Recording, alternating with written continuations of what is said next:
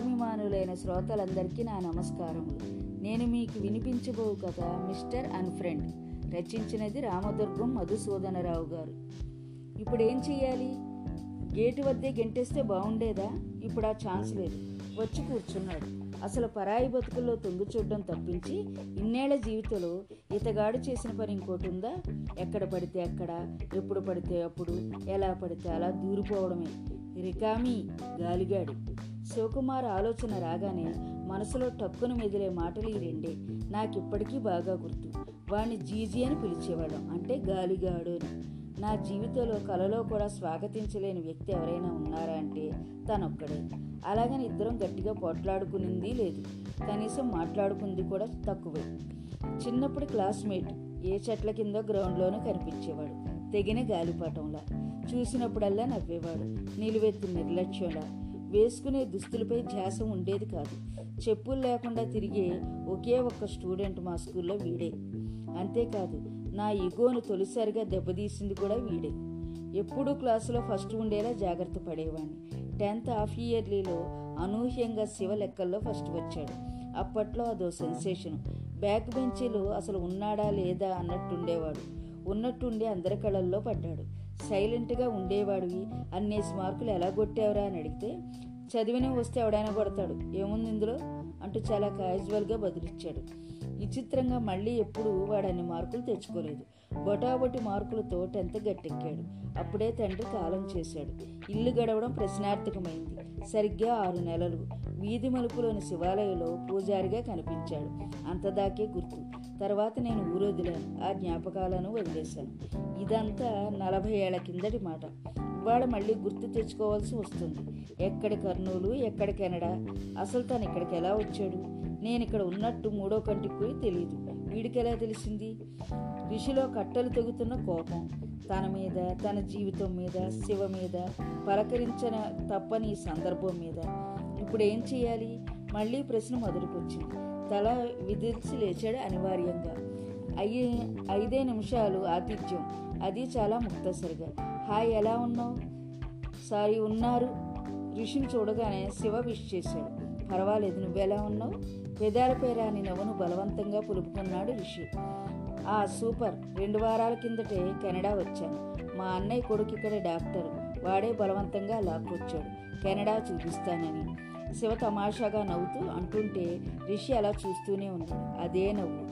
నలభై ఏళ్ళు దాటినా చెక్కు చెదరలేదు. అసలు నవ్వు ఎలా పుడుతుందో ఇప్పటికీ రిషికి అర్థం కాని విషయం. తను రోజు ఐదారు మీటింగుల్లో పాల్గొంటాడు. కంపెనీలకు సంబంధించి సీరియస్ నిర్ణయాలు నిర్దాక్షిణ్య లక్ష్యాలు అన్నీ చిటికలో చేసేవాడు.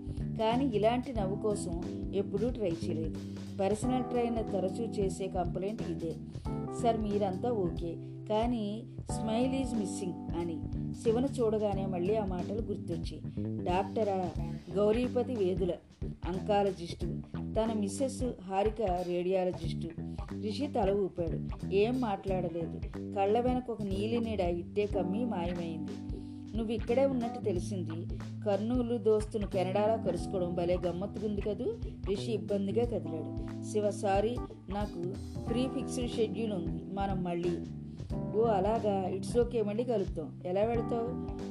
ఉండు డ్రైవర్కి చెప్తా డ్రాప్ చేస్తాడు. ఫోన్ చేస్తుంటే శివ వారించాడు. వద్దు వద్దు. డాక్టర్ గారి కారు ఉందిగా. వాళ్ళిద్దరూ వచ్చేసరికి రాత్రి అవుతుంది. ఈలోగా నేను అలా తిరిగి ఇల్లు చేరుకుంటా. గుమ్మం దాకా వెళ్ళిన శివ వెనుతిరిగాడు. రిషి అంతా ఓకేగా? క్షణకాలం నిశ్శబ్దం. యా ఎందుకు అలా అడిగావు? రిషి గొంతులో తడబాటు. ఏం లేదు జస్ట్ అడగాలనిపించింది. ఇండియా వెళ్ళేలోగా మళ్ళీ కలుస్తా.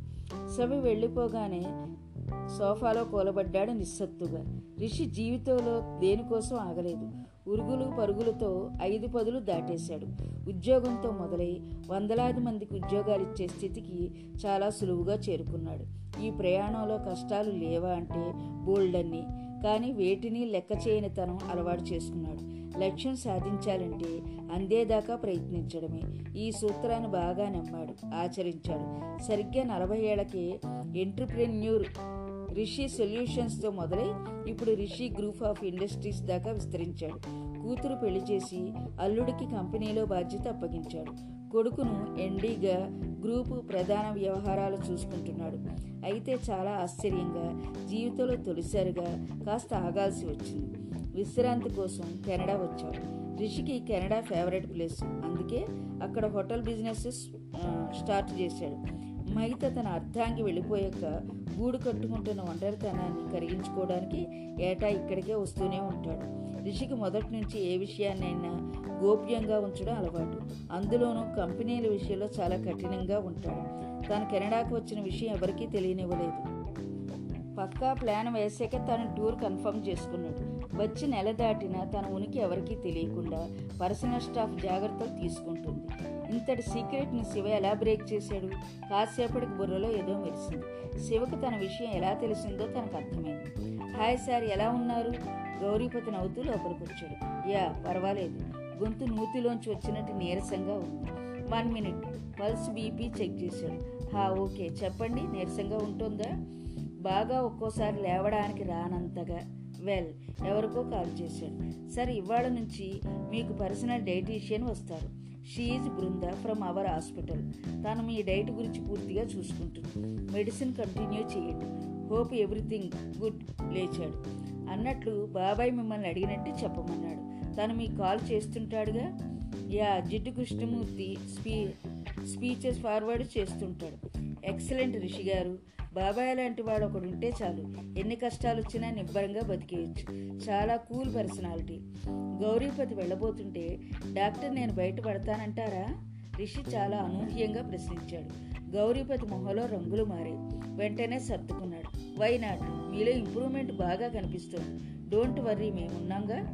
రిషి నిర్లిప్తంగా నవ్వాడు. అందుకే నాకు డాక్టర్ అంటే చాలా ఇష్టం. ప్రాణం పోతున్నా సరే మీకేం కాదంటూ ధైర్యం ఇస్తుంటారు రిషిజీ ఈ టైంలో మీరు ఏది ఎక్కువగా ఆలోచించకండి. Just live in this moment. That's all. ఇంత జీవితం చూశారు. మీకు తెలియని ఫిలాసఫీ ఏముంటుంది? అయినా everybody should exit. Today or tomorrow. Right నేను వెళ్ళొస్తా. Be care. గౌరీపతి వెళ్ళిపోయాడు. రవంత నమ్మకాన్ని కాసింత విశ్వాసాన్ని ఇస్తూ పరిస్థితులు మారిపోవడానికి వెళ్ళే అక్కర్లేదు. రోజులు గంటలు క్షణాలు చాలు. రిషికి ఇప్పుడిప్పుడే ఇది అనుభవంలోకి వస్తుంది. కాలం చాలా భారంగా కదులుతుంది. రూము దాటి బయటకు రాక ఎన్ని రోజులైందో. ఎప్పుడూ ల్యాప్టాప్తో బిజీగా ఉండే రిషి చేతిలో జిడ్డు కృష్ణమూర్తి గారి పుస్తకం కనిపిస్తోంది. ఎవరూ డిస్టర్బ్ చేయని ఏకాంత సమయాలను సృష్టించుకున్న రిషి ప్రస్తుతం ఒంటరితనంతో సతమతం అవుతున్నాడు ఇంతకాలం గుండెను గట్టిగా నిలబెట్టిన నిబ్బరత మెల్లగా కరిగిపోతుంది. ఎందుకో ప్రయాణం ముగుస్తున్న ఫీలింగ్ చిన్న చిన్న విషయాలకే చాలా సెంటిమెంట్ అయిపోతున్నాడు. కళ్ళు చెమ్మగిల్లని రోజంటూ లేదు. ఆ గట్టితనం ఆ మొండితనం పాదరసం కన్నా వేగంగా కదిలే మేధాశక్తి అన్నీ ఏమయ్యాయి? ఏమో. శివ తరచూ ఫోన్లో మాట్లాడేవాడు. మొదట్లో అవాయిడ్ చేసినా ఇప్పుడు తనే కాల్ చేస్తుంటాడు. చిన్ననాటి ముచ్చట్లు మొదలు ఏవేవో విషయాల చర్చ అదో టైంపాస్ రోజు సాయంత్రం నాలుగు గంటలకు శివ నుంచి కాలు వస్తుంది. కొన్నిసార్లు తన కాలు కోసం ఎదురు చూసిన రోజులు ఉన్నాయి. ఆలోచిస్తే రిషికి ఇది విచిత్రంగా అనిపిస్తుంది.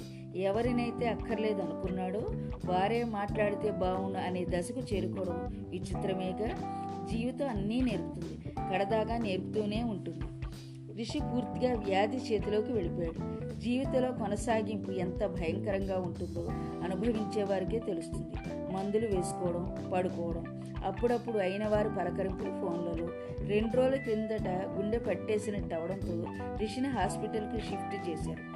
ఐసీయూలో తెగించి పోరాడుతున్న యోధుడెలా రిషి? రిషి ఎలా ఉన్నావు బలవంతంగా కళ్ళు తెరిచాడు ఎదురుగా శివ. కళ్ళల్లో గంగా గోదావరులు.